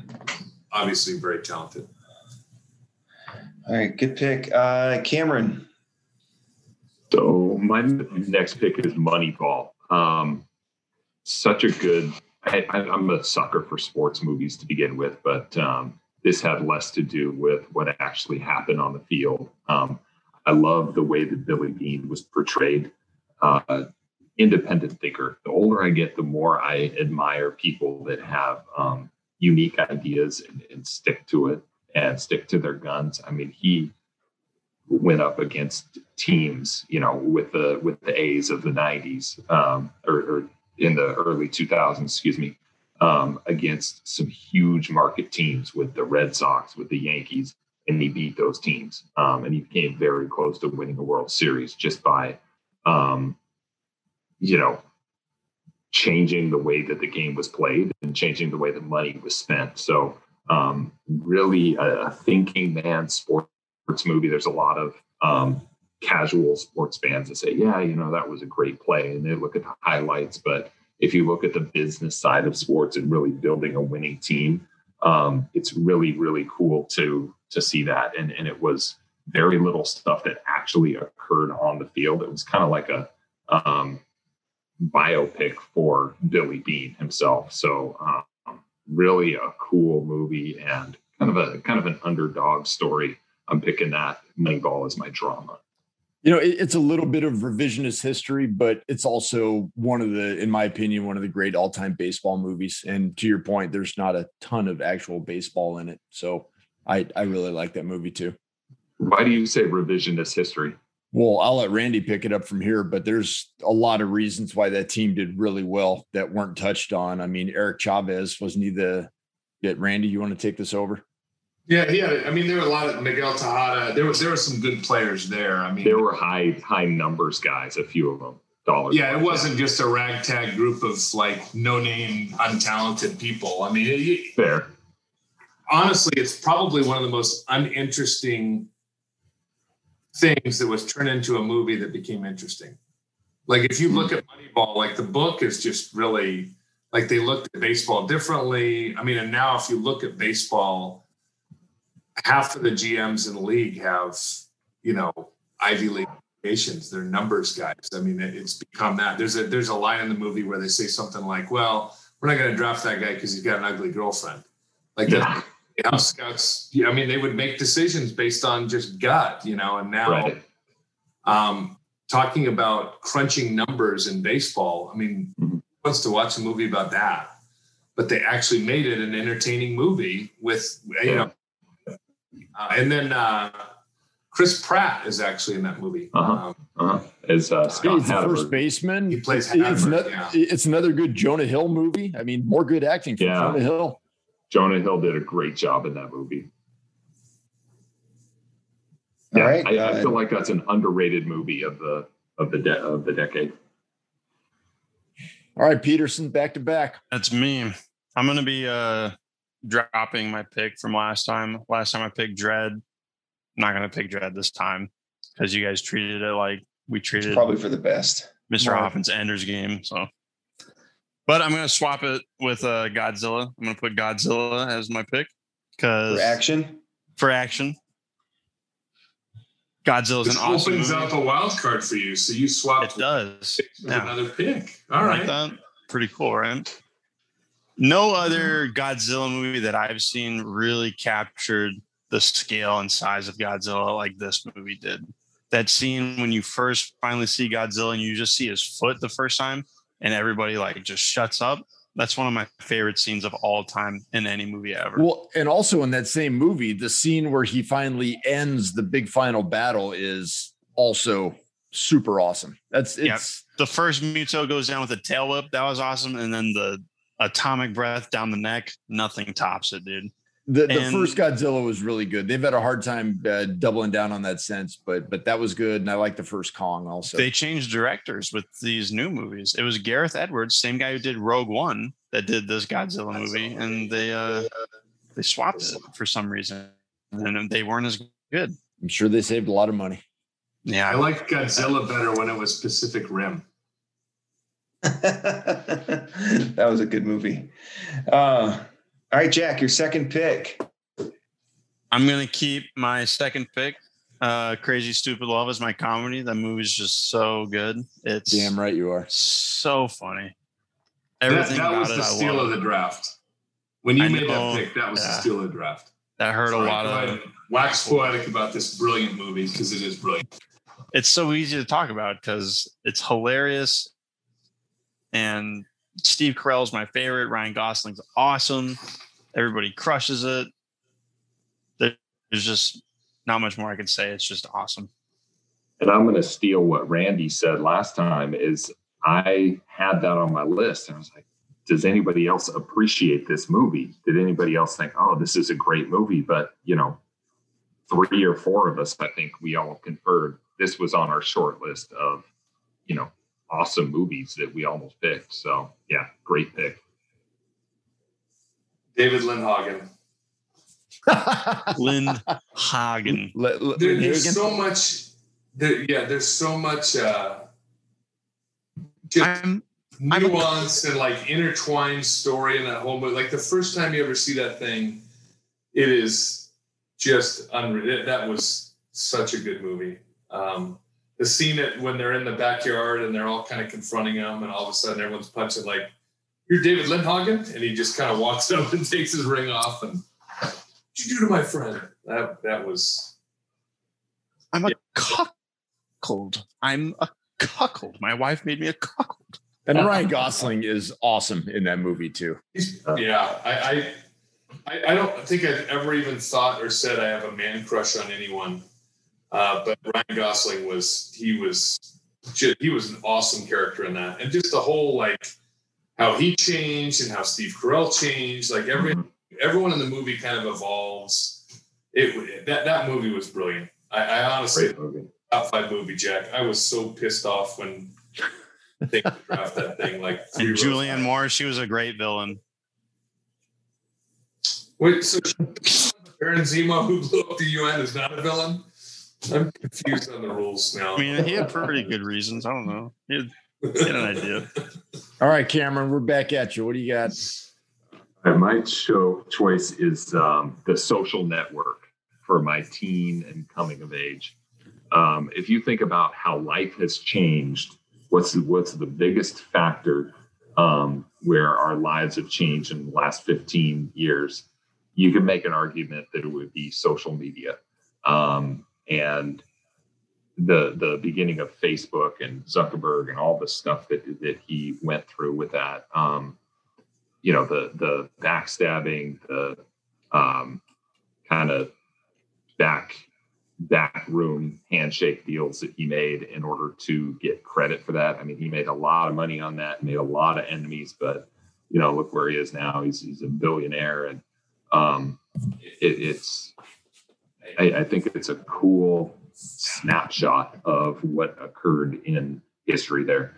Um, and how it's evolved is just amazing. How it's going to continue to evolve is amazing. So just a, a, a cool movie of a snapshot in time um, and all the unintended consequences that start with a guy who's in college that just has a good idea. I also think that movie has one of the best uh, movie trailers that I've seen. It gives away nothing and it's super unique. I don't know if you guys remember. I don't remember. It's uh, it was like a choir cover of Radiohead's "Creep," and it just showed a bunch of different Facebook profile pictures, but it was cool. Well, the same director, David Fincher, his uh his uh trailer for Girl with the Dragon Tattoo. Oh, that is my absolute favorite movie trailer. That is That's a the great best trailer. trailer. I've ever seen. I just watched that video like just occasionally. just set it's to so Led good. Zeppelin, but yeah, and you know, and Fincher's a great director, man. This wasn't his normal fare. He usually does stuff like uh Seven and Fight Club, but Yeah, great trailers and great movies. Good pick, Cam. So All right, whose Randy, rating is lower right now, Facebook's or Congress? we're not getting into that. Go ahead, Randy. It's your pick. All right. We're not getting into that. Uh, my next pick, and and you know we've gotten really on teen coming of age, um, but I took this as teen coming of age. Uh, it's not a teen movie at all. Uh, it is coming of age. So, and that's Black Panther. Um, you know, as as everyone is aware, Chadwick Chadwick Boseman passed away last year. Um, they have a sequel that should be coming out. Who knows what they're going to do with that? Um, because I was able to dump the Captain America movie for the top five Inception movie, that's my only comic book movie now. Um, it's just a little bit unique. It's different. It was a good movie at the time. It was very timely. Um, it was a uh, very pro um, black featured movie without it being anti anything else. What I loved about that movie is Wakanda was amazing. Okay, the Black Panther was an amazing character. T'Challa was an amazing coming of age to his progression into being a king. It was a struggle with Killmonger, uh, Michael B. Jordan, who's a fantastic actor. But all of that was done celebrating black culture, celebrating black actors, and not at the expense of um, anything other than they're awesome. Uh, and I, I really love that, and that's why the movie was embraced. Um, and, and it was as popular as it was. It was it was a different. And, and again, we've talked about Marvel at length. If This was the decade of Marvel. It was another different approach to do something else. They did so. They hit so many home runs that decade. I think this is one of them. Am I, I- the only one that thinks that maybe a knife fight isn't the best way to pick your ruler, though? No, I think isn't that the most? I mean, we're talking about the most advanced culture in the world. Apparently, that seems like it would fit. I would love to have seen Trump and Biden sort things out with a knife fight. That would have been awesome. All right, well, Yes. let's go back to uh, Not taking So- the bait on that one either. brutal, uh, Here's my here's my thought on Black brutal Panther. monarchy. I really enjoyed it. Again, the political situation in Wakanda seems a bit fraught, but um, I think it was. I don't want to say it was overrated. I don't. Everyone puts it at like the top one or two Marvel films, and I just don't think it fits in one or two. I think it's in the top five. Um, but how much do you wish that Killmonger had been spared? Because going into Black Panther 2 without Chadwick Boseman, wouldn't that be an interesting twist for Killmonger to find his redemption in Black Panther 2? Well, I'll tell you something that I think you already know. Nobody actually dies in the comics. That's so true. You, you you might get your wish there. Yeah, it wouldn't surprise me if they find a way to bring him back. They didn't actually show him die. They didn't bury him in the ground. He was just laying lifeless. Maybe there's some way to. to Yeah, bring th- there was not a dismembered corpse that was put into a blender. So That's still there's not a enough. chance. I'm sure And there's even some another sort of Killmonger from snap. another dimension can come out who's a Yeah, good guy who takes the mantle and yeah, you know. What, so uh, I think my sister said something to me today. Uh, she's like, "When I die, I want my I want uh, my remains to be spread at Disneyland, but I don't want to be cremated." That's in, the, in the awesome. haunted mansion. Right. But um, real quick about Black Panther, yeah, Killmonger was great, and you know Michael B. Jordan's awesome. But I thought Andy Serkis as Ulysses Klaue was way more interesting and way more fun to watch. He was very good. He- he Which was Avengers film was he in? Was that Ultron? Ultron. Yeah, Yeah. He, it's, he's a fascinating character, and Andy Serkis does great at everything. he's a, he's a great actor. Uh, back to me, and I'm All gonna keep my back to you, comedy Jake. pick. Jeez. Sorry, this is why I wanted the timer. Um, Jumanji: Welcome to the Jungle. So the the reboot of the original Jumanji with Robin Williams, um, or I guess it was a sequel, loose sequel. Um, it's just funny. Uh, Kevin Hart and The Rock uh, have great comedic timing. Jack Black. Jack Black was the best part of that movie. Amazing. You know what I Um, think is so fascinating about that film is that you have these four teenagers and then you take these actors and the actors are told Yeah. here's your character it's not who you are who you appear to be um, jack black you're playing a teenage girl Karen Gillan. Yeah. Um, who she was she was Gamora's sister, right? In Yeah. Nebula. Avengers. Yeah, Yeah. Nebula. She's so funny. I'm like, I didn't obviously she's not covered in prosthetics and makeup, and I'm like, oh, that's the same person. She was funny in it. Um, even was it Nick Jonas? yeah His little appearance was actually really good. And uh Bryce, is it who's it? Bryce Darby, who's welcome to Jumanji, the New Zealand pilot. Everybody in that movie was hysterical. And uh yeah, it was just a fun, fun movie. And one of those movies where I could just watch it on a loop and it'd be funnier every single time. Very Doesn't Nick underrated Jonas- movie. Doesn't Nick Jonas's character like grow up to be Colin Hanks? Yeah. Yes, which makes no sense. Yeah, I don't see yeah. that. That's a plot hole. All right. Uh Jeff. All right. Um, I'm sticking with my original uh, wild card that I picked up here. Um, I've mentioned Taylor Sheridan a couple other times, and this is another movie written by him. Uh, this is another Jon Bernthal movie. This one's also got Josh Brolin in it. It's outstanding. Um, another fun fact: it's directed by Denis Villeneuve, who has done uh, one of Jack's favorites, Blade Runner 2045, Arrival, and he's also doing the upcoming Dune. Anyhow, um, I think this is. Uh, I think this is a great wild card movie. If you haven't seen Sicario, it's a real slow burn. Um, it's a it's a good movie. It's got some great stuff in it, and classic Taylor Sheridan. Man, the guy doesn't pull any punches, and he's very non PC. So um, that's my wild card pick. it was a good movie question is how was the sequel How are any sequels, Eric? It was I mean, it was a it little off. I mean, I feel like it went away from its roots, man. Sicario 2, The Electric Boogaloo.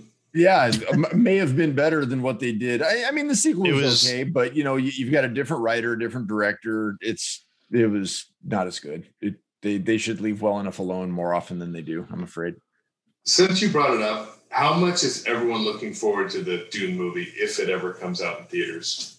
I'm Right here, I'm with it. I. I can't wait.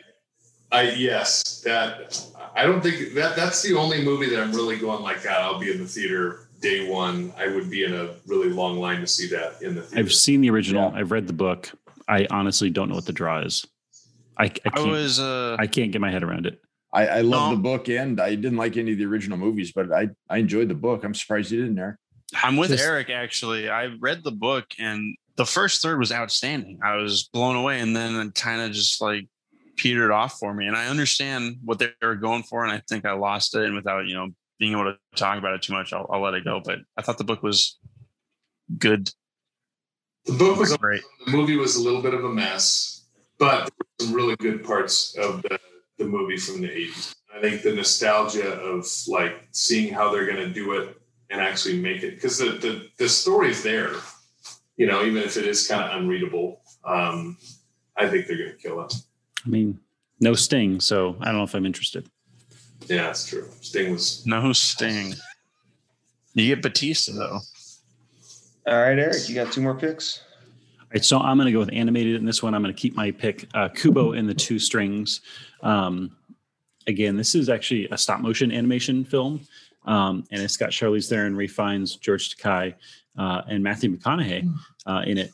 And again, it was one of these that we saw, we found on Netflix. We played it for the kids, and I'm watching the first few minutes, and I kind of sit down to pay attention a little bit more. And by the time we're 20 minutes in, I'm I'm into it. So, um, really interesting story about um, this kid who kind of plays music to to like fold origami into living creatures and uh, just really well done. And the fact that it's actually stop motion animation still blows my mind. Um, but it's a really fun film. So if you haven't seen it, you should. There's a snow monkey and a beetle in it. So there you go. Oh well, now I'll watch it. Ah, I see. 90 now it makes sense. Ninety-seven percent on Rotten Tomatoes. Fun fact. It's, it's a good film. Probably the highest movie. I've ever seen. Uh, Eric, your second pick. Oh, there we go. Uh, I'm going to stick again with uh, my action pick here in Wonder Woman, uh, the the first Wonder Woman uh, film, and uh, Gal Gadot um, just nails it with Wonder Woman. First of all, second of all, the story set when it is during World War One is particularly interesting to me, uh, and by far my favorite DC film of the decade. By nothing, I mean nothing else touches it. Snyder Cut does, but that's not in this in the decade we're talking about. Um, it just outshines everything else. Yeah, she. uh I mean, she kind of saved the franchise with with that movie, and because uh, it was not looking good for them for for quite a while, and uh, because of that movie, DC at least has a puncher's chance now at putting together some sort of continuity. Well, with Wonder Woman 1984, they promptly went back to making nonsense. So. Yeah, it was bad. I liked it. I, I thought, thought, it was good. good. I thought again, I didn't think it was as good as that, but I didn't think Iron Man Two was that great. So Wonder Woman was Iron Man Two was not good. Yeah, I'd yeah, say Wonder no Woman it happens. eighty four, not as good as Wonder Woman, but far better than anything else DC put out. Yeah, I know my dad will agree with me when I say this, but bringing Chris Pine back in was the worst decision they could have ever made. Terrible. I hated it. Yeah, the, the way they did it too. But but I'll say this: like Gal Gadot, when they cast her, everyone was like, "Oh, that's terrible! I can't believe it." Now you couldn't picture anyone else being Wonder Woman. You know, it's mm-hmm. kind of the same thing with Hugh Jackman. Everyone hated Hugh Jackman being cast because he's six foot two and five foot eight. But now, if you thought like at some point they're going to have to recast Wolverine, there's going to be like a mutiny because how can anyone but Hugh Jackman play? And that's when you know you're a good actor. Every time they recast the Batman, right? Who's going to every time they recast the Joker? Yeah, that that would be my. Yeah, but yeah, it's the same point. Is it's hard to picture with someone else now.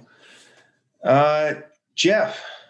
All right, I'm gonna go. Uh, I'm gonna go curveball here. Um, in doing some research, I found a far superior teen coming of age movie um, if you haven't seen this movie, it is simply outstanding. It's Whiplash, and yeah.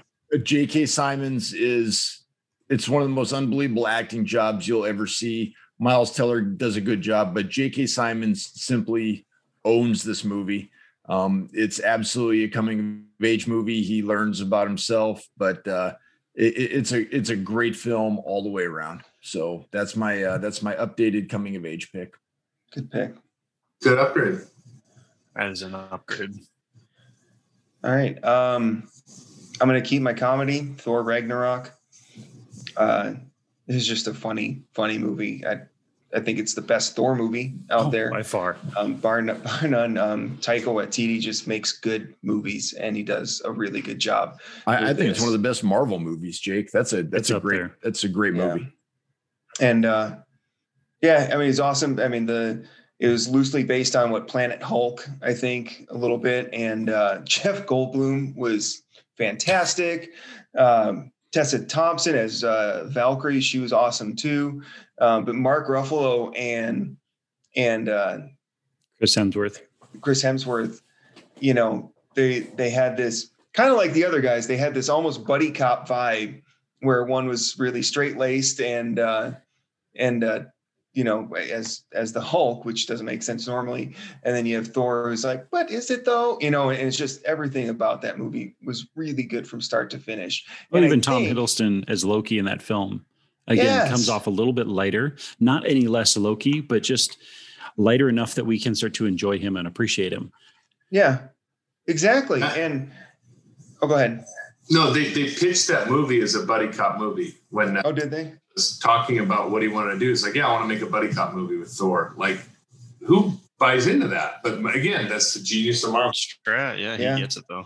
And and it was almost, you know, at this point in the continuity, the movies in Marvel were getting progressively more serious and the stakes were getting higher. And I'm not going to say the stakes in this movie weren't high. I mean, Ragnarok, but um, like it, it almost went back to that early like Iron Man vibe where you can have some fun with the movie again. And that's what I really enjoyed about it. It was like, this isn't just a good movie, it's a fun movie. Yeah, and in the midst of that, you have Cate Blanchett, who is what the daughter of death. Like, yeah, Hela. It gets yeah. the pretty heavy. And she, yeah, like I said, the it. stakes are high. Like I, am saying that yeah. the stakes are high, but it was still really fun to watch. Um, all right, Randy. Going down my list now, uh, my animated film, uh, Zootopia. So um,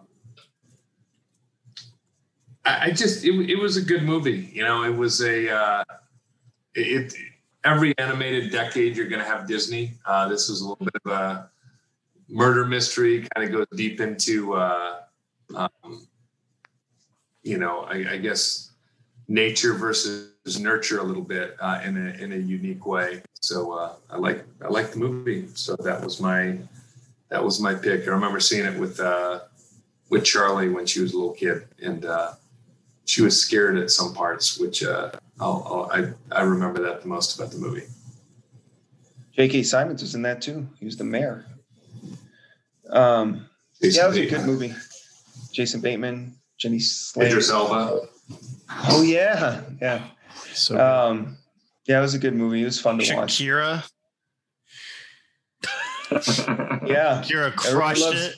everyone loves Giselle or Gazelle or whatever her name was. All right, uh, Cameron. So I'm going to move down what I chose uh, before because I really like that pick, but um, I want to use a comedy right now um, because you know I, I just I think it's crazy that this was not chosen uh, first time around, and I have to take it off the board. Guardians of the Galaxy. Um, yes, it's another Marvel movie. Yes, we've we've uh, talked a lot about Marvel movies. Um, Chris Pratt, I feel like that was the movie that really um, vaulted him into, you know, super mega stardom. Um, I, I can't remember if that was prior to um, the new Jurassic Park or not, but I just remember that you know he got absolutely in great shape for that. Um, you know, because I, I thought of him as Parks and Rec Andy, Mhm. and you know he was kind of lovable and funny and doughy and that kind of thing. All of a sudden, he got ripped, and he Yeah, it was awesome. still- Between seasons four and five, when he just shows up in season five and he's carved out of wood all of a sudden. right, This is normal. and he retained that funniness somehow. So he was absolutely hilarious in the movie, absolutely ripped in the movie. And um, I know that they talk about the the soundtrack a lot, but um, the the oldie soundtrack was just cool, you know, and and, and Yeah. something different. So I think that really helped the movie as well. I'd argue to say that that was also Dave Bautista's breakout role, and now I No really enjoy Yeah. watching him in anything. He's good. He was funny. Just for the record, Cam, can you tell the audience the movie that you dropped so they know what a bad decision you made a few years ago in picking it? Um, I don't think you completely Oh. dropped it. You keep the it in movie that I'm officially relinquishing What? Go on. is Pop Star Okay. Okay. Okay. with Andy Samberg. Which is not a terrible movie, but you just made a huge upgrade. I Yes. agree. Yeah, you Agreed. you replaced the movie that nobody has heard of and really loved with the one of the all-time best movies of the decade. Good job. Yeah, I felt like it was a good uh, upgrade, and and again, comedy to me was the hardest by far category in this in this uh, decade. Like all the others, I felt pretty comfortable about.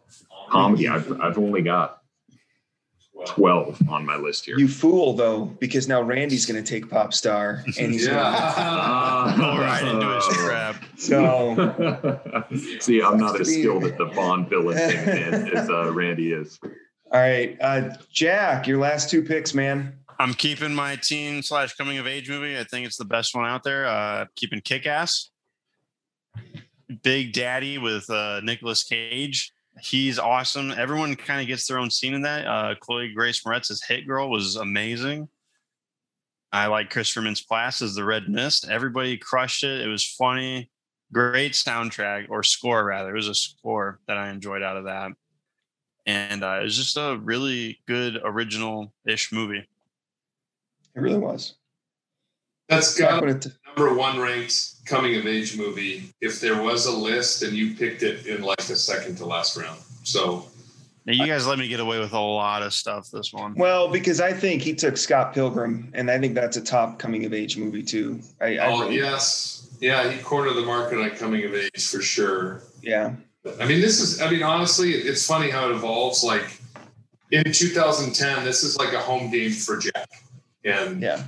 there's like eight good movies that I haven't seen on this list that I have to watch. So I mean, so many movies I had to leave out. It, it kills me. But It's funny though because Jack's actually picking movies with teens in them, and Eric's picking World War II movies, and like you can tell that we are out of our element in the coming of age bracket with with the 2010s.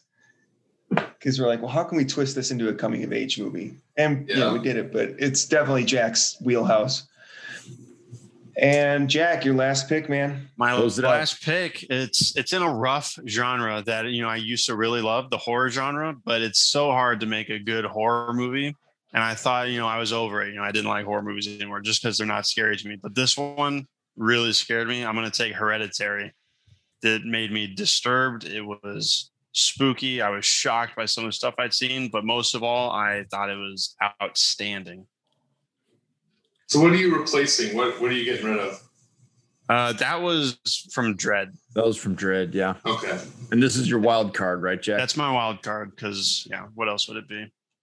Hereditary is a far out movie, man. It's a slow burn. It is super creepy. It is. I watched it with my buddies and Diego Garcia. It was a new movie that came out. I didn't know what it was, so I just put it on in the little crappy theater that they had, and we were blown away. Like people were So- shocked. We were yelling out loud just because it was crazy. It was so good though. Very I've never heard of the movie. I'm reading the summary online right now. And it's Oh, it's way out there. creepy. I saw it with your sisters, Jack, and it was a it was a rough night. yeah, All right. that was Jeez. scary. I'm going to go ahead and not ever watch that film. Yeah. All right. Not a bad idea. Go ahead and finish off. Yeah. Um, I'm excited about this pick. I think it's a really the epitome of a wild card pick. Um, actually recommended to me by Jeff Peterson. And I have come to know Jeff as if he makes a recommendation, if he puts his his rubber stamp on a recommendation, you need to go out and, and watch it or do it or or whatever. And that movie is The Big Short. Um, such an interesting movie. Again, it was a snapshot of what occurred in the 2008 financial crisis. I mean, there were so many people out there trying to skew the numbers and trying to make a buck. And, you know, uh, the love of money is the root of all evil. And that was the epitome of what can go wrong when there's super, super greedy people um, in power so many families lost so much money so many people lost a lot of money out of their their retirement account their houses all of this thing. And um, you know hopefully it's a lesson that we learn from as a culture probably not but um, I, that was a, a really poignant movie that that hit hard. Um, and uh, the only one of, of its kind that i that i know of. So definitely stood out to me for uh, one of the best movies of the 2010s. One of Margot Robbie's best roles too. Oh, and more Ryan Yeah, Gosling. she appears That in that as well, right? Ryan Gosling's she's in the- fantastic in that movie. Bathtub, explaining economics to me. All right. Uh, Randy, your last pick. So my last pick, I kind of bookended it first and last pick with movies that I just love. That uh, so comedy, uh, Richard Linklater, uh, Everybody Wants Some. It's about a 1980s baseball team, college team. It's their first weekend on campus. Um, it is. It's just it's it's a really really good movie. It's got that dazed and confused kind of feel to it. Same director being an old baseball player, uh, I I love the movie. Um, U.S. agent um, Wyatt Russell is in the movie. He plays a, a character Willoughby, um, and then uh, Tyler Hoechlin, who's now uh, Superman on uh, on CW. is uh, is the this all American uh, baseball player. It's a great movie. If you haven't it. Um, what what this- Superman is he? Uh, On CW. Lois, there's a there's Oh, a- is that Lois and Clark or something? No, that was Dean Kane. This is uh, Uh, Arrow versus Superman. Uh, I haven't seen it yet, but I heard the show is actually really good. And Okay. you know, I love me some Superman. But Yeah. yeah, the- great, great movie. If you haven't seen it, it's a it's a hidden gem. Not going to score a lot of points on a who had the best, most popular list of the, the decade, but another one of those. I've I've watched it fifty times on an airplane. Hmm. I fly a lot on airplanes, so there's that. Yeah, it seems really interesting. Um, baseball seems to lend itself to the best movies of all the sports stuff. I don't know why that is, but um, you know, based on what you're describing, it kind of makes me think of, of uh, Bull Durham. Maybe is that kind of in the same vein, Randy? Um, not really. It, it's it's it, it's a lot like if you took Dazed and Confused and made it about you know in the '80s, like 1980, instead of uh, the late '70s, and make it about the college experience with baseball. I mean, baseball is a small part of it. You know, um, they, there there wasn't they don't play a game that the only baseball scene is there's a practice, but it's just about chasing girls and being with your friends and the story of the guy that did the really stupid thing and you know these different just characters um, it's it's a good movie everybody wants some Uh, okay. And that brings it to my last pick. I'm going to switch my drama. So I had Knives Out, which is a fantastic movie. Um, but I do think this next movie I'm picking is a better pure drama, and that would be Joaquin Phoenix's Joker. Nice.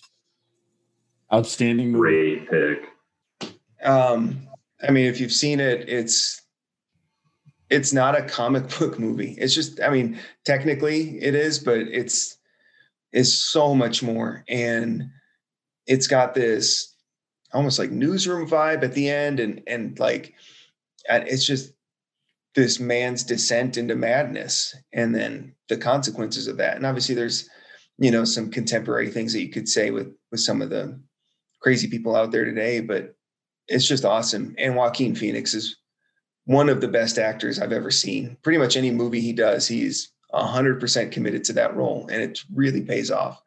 And in this case, especially so. And Robert De Niro was awesome in that as well. Um, I forgot his character's name, but he's the talk show host. And yeah, it was just Uh, awesome. Murray Franklin.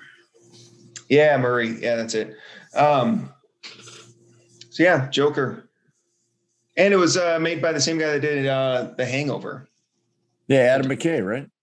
No, not McKay. I remember who it was. I'll figure it out. But anyway, that's my switch. So I dropped Knives Out, put Joker in. Good upgrade. All right. Um, I'm gonna stick Todd with my comedy. Um, the, you know what? There was one movie I just tried like heck to work into this list, but musicals don't fit too great into here, and I couldn't put it in over my drama Wolf of Wall Street. But and, and I know Eric's not going to take it because he only has a comedy left. But honorable mention for me before I close this out is definitely La La Land. I love that movie. Um, it's a great story. It's a great musical. Um, it got robbed literally at the Oscars. They announced it as the winner of Best Picture, and then they changed it on the stage to Moonlight, which was not nearly as good. Anyhow, Talk about the director being a total champ about it, though. Yeah, no, he was he, Wow. he he took it like a gangster. No one else could react like that. So anyhow, all right. Now that I got that out of my system, um, I'm going to stick with my comedy from last time. What we do in the shadows. Uh, it's got Taika Waititi in it. It was my first real glimpse at his genius. Um, it just has a it's a good, funny look at the whole vampire genre, and they really bring it all together. Uh, one of the best scenes is real early in the show. All these vampires they all live together. So one of them's got to go downstairs. Like you've got the new vampire, the guy who's been a vampire for like four years, and then the guy who's been a vampire for a hundred years. Well, someone's got to go in the basement and feed a live chicken to the guy who's been a vampire for 800 years. and they're all scared of him. So they open the, the crypt, they throw the chicken in there, and the guy's trying to get him, he's trying to get out. Anyhow, it's really good. It's a good movie. Um, and it's got uh, it's- got Jermaine in it. I can't remember his last name, but uh, Clement. Jermaine Clement. It's it's really funny. So um, anyhow, that'll close up my list. What we do in the shadows. All right, and Eric, final pick of the night. yeah, I think I'm st- stick with my comedy again. Uh, it's another Marvel one. It's Ant Man, and uh, I love me some Paul Rudd. Uh, pretty much anything he touches, including that State Farm commercial, absolute gold. Like looking in a mirror. Yeah. All right. Um, well, that finishes our list. And do we want to do a vote? Do we want to do it the same way we did it last time, or we vote by Well, hold on. topic? Jeff got to do an honorable mention. So that's that's not fair. I want to do one. Throw it out there, Jack. Okay. Uh, I'm gonna go with three billboards outside Ebbing, Missouri. I, I had that on my list under uh, under dramas. That is an awesome movie, man. That is really good. Woody Harrelson. Um, it's got another one of your favorite actors in there, Sam Rockwell. Yes. Here's a couple. right. Any other honorable mentions? uh, the Imitation Game um, with Benedict Cumberbatch, I thought was absolutely fantastic. Really enjoyed that one. Interstellar, Is that the Alan Turing movie? Mhm. Imitation Game is yeah. Um, Yeah. The Last Full Measure, which I don't think was very was a big uh, film at all, but if you get a chance to watch it, uh, it's about a rescue during Vietnam and also the attempt to get that uh, deceased um, airman, pararescue airman, uh, his Medal of Honor 30 years later. Um, and uh, those are my honorable mentions, I guess. Um, all right. I real quick. I had. Oh, go ahead, Cameron. Mine was the purge. Nice. Uh, it, it- we've we've all got a little bit of anarchist in us, and uh, you know, you start to think about, oh, how would I do in that kind of scenario, and what would I do in that kind of scenario, and um, you know, you can really go down a rabbit hole in your mind. But uh, So, really cool movie. It's a solid concept and a good movie. Yeah. so in lieu of my, uh, does anybody else have any honorable mentions? Because then I want to read my wife's list because she did some picks for this draft. That's why we're redoing the episode. Good job. Yeah, to save Jake's marriage. Thank you. Brawl in All Cell right. Block 99. Yeah, that's exactly what she picked. It's amazing. No. um, so she had for her two comedies, Tucker and Dale versus Evil, which is awesome. Central Intelligence was her second comedy. Uh, drama, she had Murder on the Orient Express. Um, she's a big fan of uh, Agatha Christie and Poirot. Uh, her two action movies were The Equalizer and The Expendables. Her teen movie was The Purge. Her animated movie was Rise of the Guardians. And um, she didn't have a wild card. So I guess that's it. So, so her list that she made before this consisted of movies that none of us picked. Yeah. That's amazing. Yeah, it Yeah. is. Truly impressive. The only one she had an alternate animated, which was Coco, which was the one I picked. Um, she said because she used to be a middle school teacher, and she said her students absolutely love that movie. But um, yeah, she picked a bunch of movies that were not on anyone's list, which I thought was really. I'm going to go ahead and really give her a uh, a wild card of Peanut Butter Falcon. So Okay, I like it. Um, all right, so let's vote. I guess. Do we want to do it based on topic like we did last time? you, you want to, in the interest of time, let's just uh, all take a minute to peruse the list and vote for one person, not ourselves. What do you think of that? Yeah, I think Drew's the best person on the list. So the best list total in. Okay, The best list, not yourself. best list, not yourself. Oh, I'm supposed to write it down. Sorry. I don't have any paper, but I promise I won't change my mind. You guys don't have any toilet paper in that house? I don't have a, I don't have a pen. Millennials don't have pens. They type everything. He'll text it to us later. Yeah, yeah, Jack, you can type it in the comments section here. All right, I got mine. Yeah. I'm ready. All right, reveal them on three, two, one, go. Jake. I didn't write it down.